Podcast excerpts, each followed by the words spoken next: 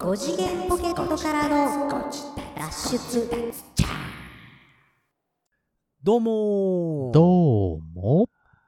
5次元ポケットからの脱出トランペットのヒロでございますお、インスタグラムにいいねがついてる。サックスのニーナです。おさすが誰だ？5次スタグラム5時スタグ5ラ次スタグラムいていいねをしていただけました。ありがとうございます。なるほど5次元ポケットからの脱出 インスタ映えする略し方でゴースダーツ。古 ない？ゴースダーツ。かかっこのつけ方が古ない？ゴースダーツ。押してっから。ゴースダーツ。いや何回も何回も言うても浸透はせえへんと思うゴースダーツ。ちょっとこう、ちょっとね、えーシュッ、シュッっていうね、息の音入れるんだね。ゴースダーツ。えーというわけで、えーこれがね、爽やかな、まってまいりまし爽やかな風がね、吹く感じ。うん、ゴースダーツ。エピソード211となっておりますけども、えー、ゴージだーつもういいっつあの、インスタグラムね、そう、先週の放送自体えーにですね、えっ、と、絡めて、インスタをですね、まあ、リアルタイムのところで、えっ、と、そうですね。インスタ投稿からすると2週間経ってんのかな？そうだね。うん。うん。そんな感じになっておりますけども。そうなんですそうなんです。まあ、もしよければ見ていただければというところでございますけどもね。結構いいねをね、つけてくれる方がたくさんいらっしゃいまして、あ、あの、ちゃんと見てくれてるんだなと、本当に久しぶりの投稿ですからね。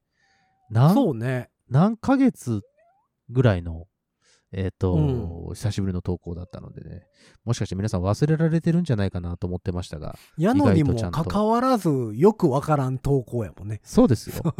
あの、これ、前からそうですけど、このご自まあまあまあ。立を聞いたら、ああ、あ、そういうその画像だったのねっていうのはわかるんですけど、まだ放送というか、その、アップロードされてない、この時点で、いいねを押してくれるうん。皆様、本当にありがとうございます。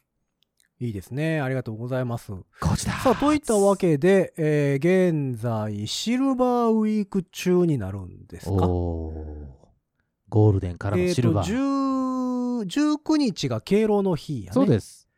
敬う日で、えっ、です。と、20、21、22と休みを取れば、うん。1週間ちょっとぐらいの大型連休になるという話を聞いております。17から25までそうです大型連休ね。になるみたいなね、そうです。話を聞いておりますけども、うん。どうなんやろうね。その3日間そんな中日に休みを取れるかどうかっていうのもあるとは思うんですが。うん。あのーなんかでも、あの、昔ほどシルバーウィークって言わなくなったよね。なんか、ちょっと、ちょっとさ、うんあのーふわっとなくなりましたね。そう、なんかねなんかだからシルバーウィークって言うてたのもなんかさ、2, 2年か3年ぐらいだけでしたやんか。なんか、浸透はしなかったですね。そう、突然、突然言い出して、その、何シルバーウィークってみたいな感じやったので、2年か3年やって、そのまんまシューッとなくなった感が ありますけども。ゴールデンのワンランク下から、下だからってことでしょ？なんかな？など、どれをランクというのかわかんないけど、何をもってしてそのランクが上、下はわかんないですが。まあまあまあ、まあ金、銀、銅みたいなことなのか。カッパーウィークもできるわけ？ああ、いいですね。まあブロンズウィークじゃないですか？ブロンズウィークになるんですかね。あの、金、銀、銅で行くな、行くんであればね。えーっと。まあまあそんなわけで、もしかすると、こう、休みの方もたくさんおられるのかも。おらっしゃります。知れませんそれはもちろんもちろん。うん。まあそんな休みのさなか、定か。うちのご自立は何の話をするかというと、何の話をするんですか？アンプの話します。アンプですね。アンプですね。そうあの、えちゃうよ。ギターアンプとかちゃうよ。JC とか、マーシャルとか、うんそういうことでそうはない。そう、違う違う。うん、AMP ヒューナーとか違う違う。うん AMP ではない。アンプリファイヤー、アンプリファイヤーの話ではございません。ではないのかね。そう、かといって、そのオーディオ系のアンプの話でもございません。そっちのお話でもない。そう。じゃあの何のアンプなんだろ楽譜を覚えるやつです。ううん暗い譜と書いてアンプというやつですね。そうそうそう。そ、空で吹くっていうんですか？あのーまあ、うん全部音符とかを全部覚えるっていうことですね。そうそうそう。あのまあ、昔のさ、いはい例えばジャズ業界で言うたら、はい。昔のそのプロと呼ばれる人たちって、えええ。まあ、600曲ぐらいうん。覚えてるみたいなね、ほう。ことを言われてたんですよ。最低でも、5、6なるほど。最低でも5、600ぐらいは、うん。みたいなね。っていうのを言われてて、まあ、はいまあその当時はね、その、いわゆる楽譜っていう媒体がさ、あんまりこうう、まとまって売られてなかったのもあって、まあ、みんな。自分で聞いて覚えてうん。演奏するみたいなのが多かったっていうのもあって、まあそこからその紙媒体になって、例えばジャズやったらジャズスタンダード集っていうね、よくやる曲ばっかり集めた2、300曲載ってるような楽譜の、楽譜集っていうのが発売されたりして、はいはい、ありますね。その、覚える量がどんどん減ってるわけじゃないですか。まあまあ、そうですね。外部記憶装置がね、たくさんできたというか。うん。はいで、まあはい最近になってくると今度また、先週もね、リンゴの話してましたけど、iPad とかがあるので、そうですね。デジタル譜になって余計覚えなくなっていくっていう。まあ、なんならちょっとしたものであれば、ダウンロードとかもできますからね。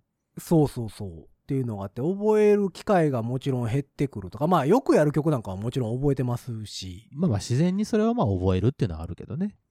うん。まあでも覚えてるけど楽譜置いてたりすることは多いけどね。ああ、なるほど、なるほど。うん。別に覚えてるから別に見るわけじゃないねんけど、うんうんうん。なんかこう譜面台に一応置いとく置いておく。うん、みたいなことは結構あったりはするんですが、まあでもやっぱりそのアンプしないといけないっていうのが、うん。中には、まあ現場によってとかね、ジャンルによってとか、あったりはするわわけなんですけども、あれどうやって覚えたらええの？いやいや、それはだってヒロさんの方がたくさん覚えてきてるでしょう。いやいやいや、僕ね、あアンプ苦手なんですよ。いやいや、得意な人、まあまあいるとは思うけど、俺の周りではあんまりいないかな。そうで、あの、まあ人によってね、覚え方はもちろん違うと思うんですよ。ええええええ。で、これもね、そのなんか、いわゆる一般の勉強のさ、はいはい。例えば歴史とかのさ、うん。あの、覚える系の教科ありますやんか。うんうんうんああいうのに近しいものではあるとは思うんですよね、覚え方とかさう。ん。まあ、そういうことになるんだろうね、でもね。そう、あの、記憶系教科はいはいはい。と、まあ似てる部分はあると思うので、その、うんうんお、ミュージシャン以外もね、覚え方っていうのは、うん、多分役に立ったり、いろんなパターンでやってますって人がいるとは思う。まあまあいますね。記憶術的なところも使ってる人もいるだろうし、それぞれ個人個人の、その何？あのー編み出した特別なね、うん。えっ、と、方法論っていうのは皆さん持ってはる人は持ってはるでしょうね。そう。あれ、ニーナさんどうやって覚える人なんですか？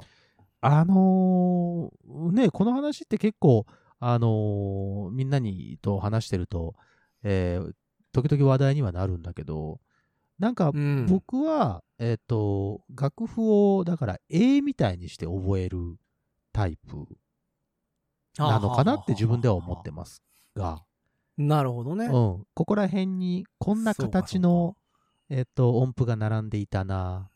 で、あ、ここら辺にこんな、えっ、と、黒丸多かったなとか、あ、ここら辺白だったなとか、でそういうなんか、こうビジュアルで頭に思い描けるっていうのが第一段階。はいはいはいはい。なるほどね。うん、あとはだから僕もね、それに近しいものがあって、まあ、うん、フォトグラフィックメモリーとはもちろん言いませんけども、うん、やっぱその画像として覚えてることが多くて、そうね。なんか、ドシラソファミレドって書いてましたって覚え方をあんまりしないんですよね。そうね。うん。うん。ただね、その覚え方をしてると、例えばボーカル案件とかでね、はいはい。ジャズなんかやったら、歌の人によってキーが違うわけですよ。はいはいはい。あ、じゃあこの曲、キーこれでって言われた時に。すごい困るんですよね。なるほどね。その、自分の頭の中にある画像とうん。音がちゃうんですよ。そうなんですよね。うんうんそうなった時に、どうすんのが正しいんかなっていうのが、すごいあって、うん。うんまあね、まあ正しい正しくないとかはね、別にいい悪いではないからね、覚えれればいいんでしょうけど、うん。なかなかね。そのまあ、音楽に、音楽に限って言うと、その度数って呼ばれるもので、はいはい。覚えてる人もいてるんですよ。そうですね。で、まあ、コード進行なんかは、うん。なんかまあ、2度マイナーとか、うんうん。5度セブン、はいはい。1度みたいな覚え方をしてる人も多いんですよね。d マイナー G7、C って書いてあるのを、うんうんうん。D マイナー G7、C って覚えずにう、ん。2度、5度、1度って覚える方がいいよっていう人も。まあ結構いてるんですよ。ねはいはいはい。そしたら、えっ、と、度数なのでう、ん。例えばキーが変わった時に、うん。そのキーの2度って考えればうん。分かりやすいので、まあその、お結構対応能力が広がるというかそうね。そうそう。ううん。ん。なんですけど、そのメロディーラインとかさ、うん。ドシラソファミレドって書いてあったら、はいはい。じゃあ、何 ?1765432 って覚えんの？みたいなうーん。話になってくるじゃないですか。そうだよね。難しいよね、それね。そう。ヒロさん、そういう時はどうしてるんですか？メロディー。僕だからね、そこ、そこがすっごい不得意で、うん。あ僕も得意じゃないです。なんなら苦手です。だからこう、いつも自分がやってるキーであれば、うん。結構たくさん曲覚えてるんですけど、はいはいはい。じゃあこれこのキーでやろうよって言われ、パッて言われた時に、うん。あれこのメロディーって、どっから始まってたっけみたいな。あ、音ね。音がどこからかなっていうね。はいはいはいはい。うん。あ、あじゃあいつもやってるキーがこれやから、うん。この1音目のメロディーは、あ、5度の音から始まってんねんな、みたいな。ほうほうほうほうほうほう。って考えて、うん。ほんじゃこのキーやから、えー5度の音から始まるから、こうか。ああ、そうか、うーんって言ってこう、探ってしまうので。探るね。探るようね。ん。うん。そうそう。だからそれがね、こうやっぱり、まあ苦手っていうのもあって。えええええうん。で、まあいろいろなんですよ。例えばさ、えっ、と、メロディーラインやったら、メロディーラインだけで完結するので、えはいはい。別にこう、バックトラックとかを使わずに、メロディーだけを、を何回も何回も吹いて、はいはいはい。覚えるっていう作業も、はいはい。できんことはないんですよそう。ね。そうね。ただ、こう、ファンクバンドとかさ、うんうんになってきて、ホーンセクションみたいになってくるとうん。、セクションね。うんうんうん。バックトラックないと何のこっちゃわからんじゃないですか。ああ、そうね。その、メロディーを吹いてるわけではなくて、なんかこう、アイドペやったりさ、そうね。なんかこう、打ち込みみたいなそうですよ。のやったりするので、うんうんうん。その、ずっと、ずっと吹いてるわけじゃなくて、うんうんうん。時折出て一。番のこの辺、そうそう、うん一番のこの辺にこんなこと言うてます、みたいはいなはいはいはい。のになってくると、バックトラック流しながら演奏せえへんとさ、その、練習、練習というか覚える、メモリするときにね。そう。ななんだっけなって、その、間間がそうわかんないよね。うん。そう、え、ここ休み何小節ぐらいあったっけみたいな。そう。その休みの間にさ、意外とこうリズム隊とか、他の方々が結構トリッキーなことをしていると、あれ？ってなるときあるよね。あれそうそうそうここ何小節目？みたいな。で、ちょっと。ね、わかんなくなるときとかがあるから、そういうときね、バックトそうあとはラックとかなんか、デモとか聞いときたいよね。そうそう、1番と2番で言うてること違うとかさ、ホーンセクションがね。あ、若干違うとかね。うんそうそう、同じ場所やねんけど、あるある。言うてるフレーズがちょっと違うみたい違な。う。あとね、打ち込みが、一拍目が、一拍目、一一回り目は一拍目なんだけど、二回り目は二拍目に入ってるとかね。そうそう。時々ありますね。かそういうのをどうやって覚えたらええんかなっていうのがすごいあって。そうでね。、どっちかというと、ニーナさんの方が、そのファンクとかはい。が多いじゃないですか。はいはいはい。で僕ってどっちかというと、やっぱりジャズ系が多いので、まあそうね。メロディーを吹くことがはいはいはい。多いんですよね。うんうんうんで、ニーナさんの方がどちらかというと、セクション系を吹くこうん。とがセクション多い系多いですね。と思うので、はいはい。その、どうやってセクション系って覚えるのかなと思って。えー、でもね、基本的には多分皆さうんん。と同じ脳を使ってるんだと僕は思ってんねんけどね。はあのーじゃあ音源流しながらみたいなこと？そうそうそうそう、音源流しながら、えっ、と、大まかなところだけ、えっ、と、あ、ここが A メロ、B メロ、C メロ、あ、ここで僕ら入ってくるみたいなのとかをざっとあれして、まずまあ一通り、もちろん譜面見ながら、ちょっとやってみて、あ、ここは覚えやすい、ここ覚えにくいっていうなんか箇所あるじゃん。あ、ここはすんなり入ってくるフレーズ。あ、ここはちょっと頑張って覚えないといけない、あの、フレーズみたいなのをこう分けといて、うんうんうん。で、覚えにくいところだけをこう何回か練習して、で、覚えやすいところとくっつけていくっていう風な。で、そこに、だからその何、譜面のビジュアルをこうね、こうね、うん、あるじゃん。こう、目線、自分が追う目線を、こう、はいはいはいはい。目線の、動きをメモライズしとくっていうか、はいはいはい。ね、リピート A があって、リピート、あ、ここでリピートしたなって言ったらもう一回譜面の頭に戻ったりするのをメモライズしとくと、戻った時に、なるほどね自分の、もちろん、えっ、と、本番では、えー譜面は見てないけど、自分の頭の中で今戻ったなっていう感覚で、こうね、いけるみたいなとこはあるよね、なんかね。うん。なるほど。そう、あとね、あの、例えば保音セクションとかになると、はいはい。まあ何、何人かいるじゃないですか。3人とか5人とかさ。はいはいはい。で、僕トランペットやから、うん。一番上を吹くことが多いんですよ。そうね。トップノートを。例えば 3, メロディー人とかやったらね。そうね。うんそうだと思う。で、それってメロディーラインに近いので、はいはいはい。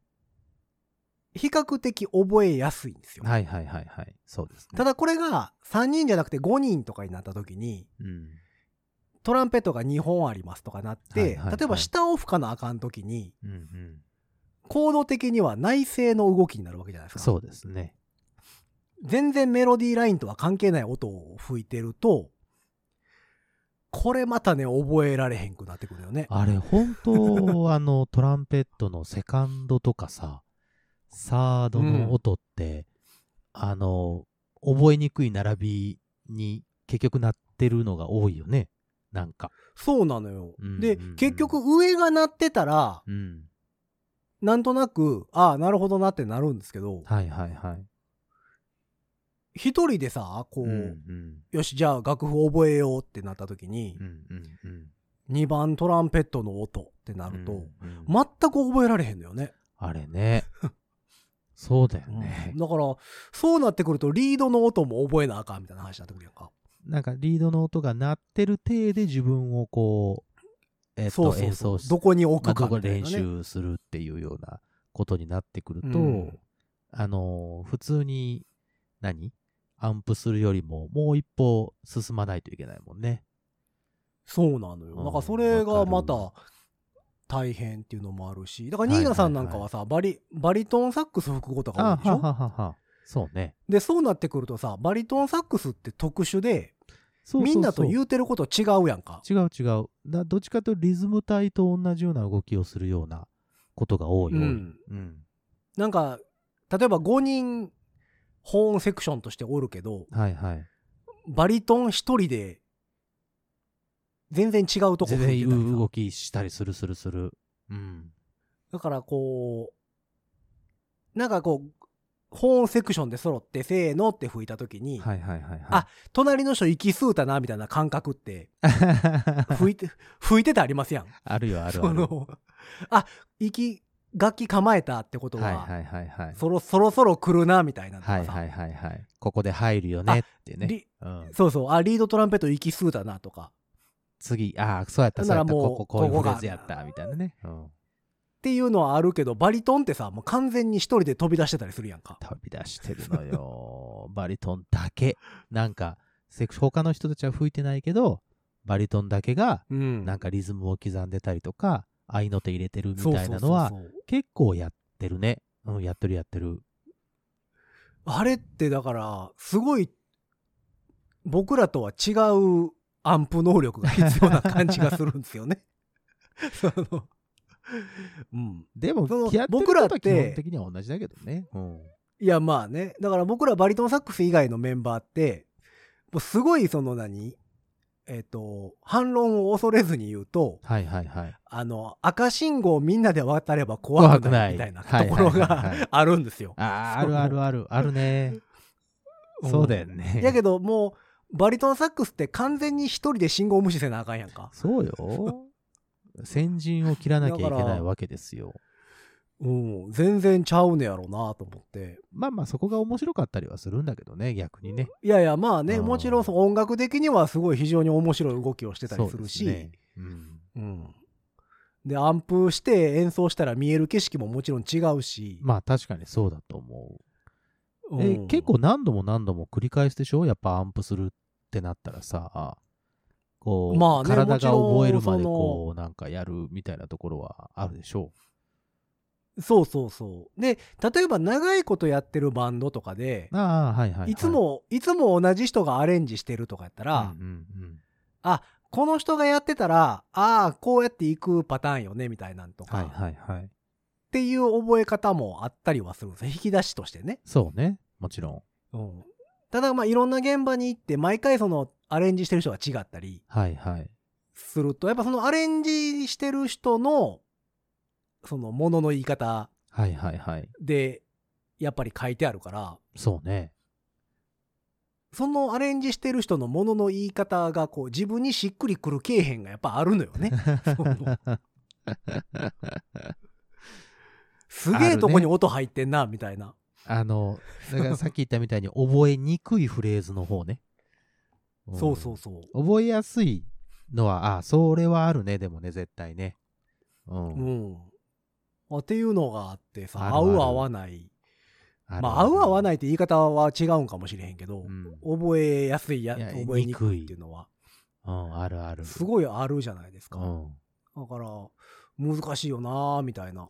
だからアレンジする人によってっていうので言えば、例えばトランペットの方がそのアレンジをしてる。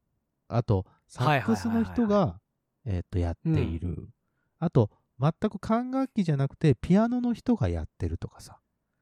そうそれによってもやっぱり全然、その、スッと入ってき方が違ったりするでしょう。うんアンプするっていうことになった時に、歌いやすいそうそうフレーズ、歌いにくいフレーズっていうのが、すごいあるから、そうなんだよね。うんだから、ピアノしか弾かへん人がアレンジしたら、まあ、すごい音飛びがあったりとか、それもあるね。うん。うん。もうそんな、そんなフレーズ、ラッパにやらすみたいなとか、もうあったりはするしね。そうね。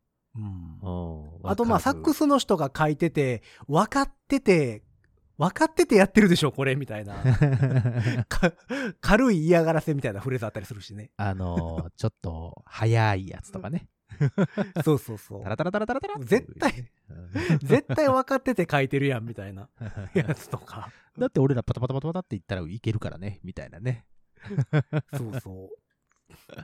だからそういうのがなんかね、案外トロンボーン吹きがアレンジしてんのが、スッと入ってきやすかったりするんだよね。そうなんだよね。やっぱりさ、なんか、うんなんでだろうね。なんでなんやろってすごい思ったりするけど、トロンボーンの方が書く、書いてくれるアレンジって、うん。めっちゃなんか、腑に落ちること多いよね。そうそうう。んなんかまあ音域もそうやし、あ、そうそうそうそ動動きもそうやしう。う、ん。なんか、ああ、そうよねっていう、あはいはいはい、そういくよねみたいな感じでそう。いけることが多かったりするんだよあね。れは、な、なんなの？なんなんだろう？その、やっぱり、まあでも楽器の特性はあるんでしょうけどね。ということなのかな？まあ、やっぱりトロンボーンってさ、ある一定以上の速いフレーズとかは、もちろん吹きにくいっ。ていうのがありますやん。そうですね。楽器の構造上ね。うんうんやからまあ、その、わけわからんぐらい速いフレーズっていうのはあんまり書かなかったりするし、うんで、サックスって使う指が多いからさ、速いフレーズは、まあ得意ジャンルはいはい。じゃないですか。だそうですねから比較的まあ、その辺に収めてくることがやっぱり、多いし。多い多い。うん。まあトランペッターはどこまで高い音書くかみたいなね。そうね。これ以上はちょっと辛いなっていうね、ライン。そうそう。ああ、でも曲の最後か、ここ行かなしゃあないよな、みたいな。いや、ね、そう、ルートの音がね、意外と上の方だったりするとね、晴れる音というのがね。うん、だから管楽器によってもね、みんなアレンジの方向性って全然違うから、そうね。もう本当に覚えやすい、覚えにくいがうん。出てきて。そうですな毎回ね、毎回苦労するんですよ、アンプって本当に。いや、そら、ね、そらそうですよ。目の前にあるものをね、吹くよりも、頭の中でだって、ね、覚える方が、やっぱり、やっぱりそれはね。だから役者さんとかがさ、セリフを覚えたりとか、その、なんていうのあー立ち回りを覚えたりとかはいはいはいはい。するのと、まあ一緒だもんね。まあ一緒なんんでしょう2ね。時間とかさ、舞台とかやったら、ミュージカルとかでもそうだけど、そうよ2時間ぐらいは、うんその演目によってはね、3時間とかいうやつもあるわけじゃん。それを全部覚えてるのってすごいなと思うけど、まあそれとね、同じよういやなもう本当にことをね、うん、してるまあまあだから。そう、プロだからそれぐらいやらなあかんとは思うんですけど、まあね、そうなんだよね。まあ、いいかんせん苦手でね。で、いやいや、そうあの、ですよ面白いのが、あの、一回アンプするじゃないですか。はいはい。ほんなら、人によっては、ずっと覚えてる人おるのよね。あ、いるね。記憶のああ、これ何年か前に。にやったやつよね、みたいなんで。で、バーって、ああ、そうそう、こんなんこんなんって言って、普通にできる人おるじゃないですか。記憶の引き出しの、なんていうかな、精度が高いんだろうね。そう、あれがすっごい不思議で、うん。俺もうすぐ忘れるから、ああ、俺も忘れてるな結構アンプまあそれはね例えばこう忘れる。3ヶ月に1回とかやるバンドとかやったらさ、はいはい。覚えてたりするし、まあある程度のね、フレーズは。うん。まあ、半年に1回ぐらいイベントでやりますみたいなね。はいはい。とかやったら、まあまあ比較的、ああ、こんなんやったな、みたいなのは覚えてたりするんですけど、うんなんか、いや、何年前にやった曲久しぶりにやりましょうって言われて、うん。え、その曲知らんって。やったやんか、あん時、みたいなね。そうそうそう。いや、そう言われたらやったような気はするけどさ、みたいな。そうね。1ミリなん1ミリも覚えてへんわ、みたいな。昔のとかは覚えてないなぁうんなんか例えばまあそういうフレーズもそうなんですけど、はいはい。例えばもうだいぶ前の話ですけど、僕らあの、某テーマパークでね、はいはいはいはい。やってましたやんか。やってましたね。で、あんなもん、毎日1日5回もやってたわけじゃないですか。てまあ、毎日って言ってもまあ2日に1回とかさ。で、まあもうやってる時はもう当然のように覚えてるじゃないですか。そうそで、あれ終わってから、う。うん。まあ何年かした後とかにさ、はいはいはい。なんかまあ、なイベントとかでさ、うん。なんかちょっとやろうかみたいな話になって、はいはい。結構覚えてる人多いじゃないですか。覚えてるよね、みんなね。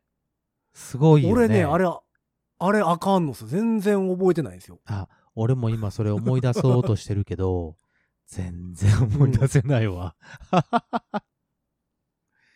そう、だから同窓会みたいにさ、なんか人が、そその時の子らが集まるようなイベントで、別にうん表向きに公開してるやつではなくて、ああ、もうもちろんプライベートでね。とかでさ、うんうん。あ、じゃああの時のあれ、揃ってるしやろうよ、みたいな話になってさ。いやー。いやー。結構、結構覚えてる人多いのよね、でもあれああ、。そう。なんかその個人的感覚では何回かそういう機会があったけど、うんなんかこう、覚えて、俺ね、1ミリも覚えてないんですよ。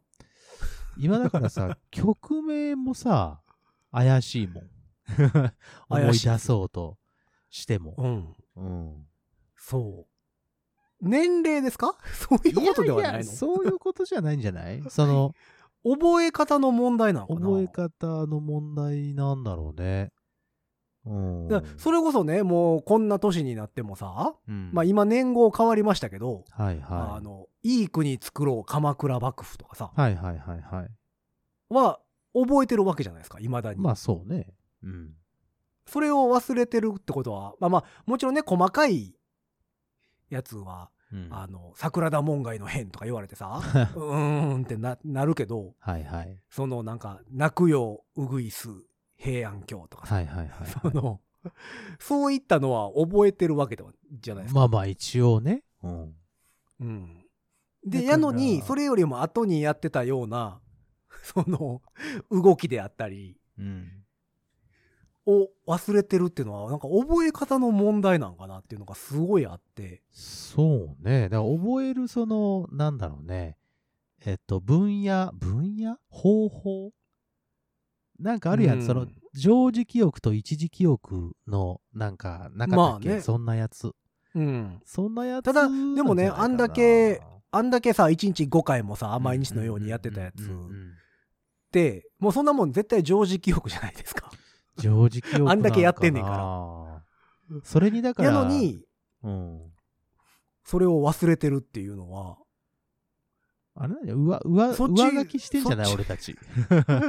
なんかな、だからうんそっち覚えといていい国作ろうとか忘れた方がええんちゃうかなみたいな気がすごいするんですよ。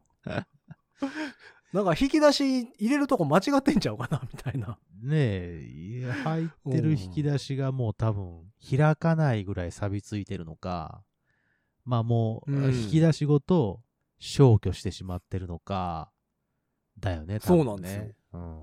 うん。なんかだからその動きとかに関してはどこにしまったか分からへんとかではない気がするんですよ。もうないんですよ。えもうなんかだだだから結局全部その棚ごと消去してるんだろうね。うんそうやと思うんですよ。ゴミ箱の中もう空っぽになってんだよ、多分。この操作は取り消せませんって出てるんだよ、多分。そう、だから物によってはさ、こう、ゆっくり考えて探していけば、ああ、そうそうそうそう、そんなんやった、みたいな記憶もあるわけじゃないですか。まあね。だから、でも、その、保温セクションとかさ、うん。で、僕らまあ仕事上、そっちの方が大事なわけじゃないですか。そうですね。いい国作ろう、鎌倉幕府とかさ、まあ覚えてなくても、う ん水平リーベイと。か、よりも、吹けるはいはい。絶対に大事なはずやのに、そっちの方が抜けていくのってなんでなんやろうなと思って。なんでだろうね。うんだからちょっとこう、覚えるときに覚え方とかを変えていった方がええんかな、みたいなのを。でもそれ全部覚えてたら、結構頭パンパンになるような気がするけど、大丈夫なのかな、うんでも仕事、仕事はしやすいじゃないですか。うん、もうな二度とやるか。わからない曲うんを、ああまあでもそうか。そういう場合も来るかもしれんのか。うん。でも、おそらくなんですけど、昔のプロの人らって、ほぼほぼ覚えてるような気がするんですよ。だからそういう記憶の仕方なんだろうね。耳で覚えてるってことなのかな。なんですよね。メロディーで覚えてたりとか。うん。それこそ、昔のジャズのプロの、もう、諸先輩方なんか、はいはい。で、うわ、この曲久しぶりやわ。えーこれもう5年、いや、10年ぐらいやってへんのちゃうかみたいな曲を、はいはい。普通に空でやらはるんですよね。そうね。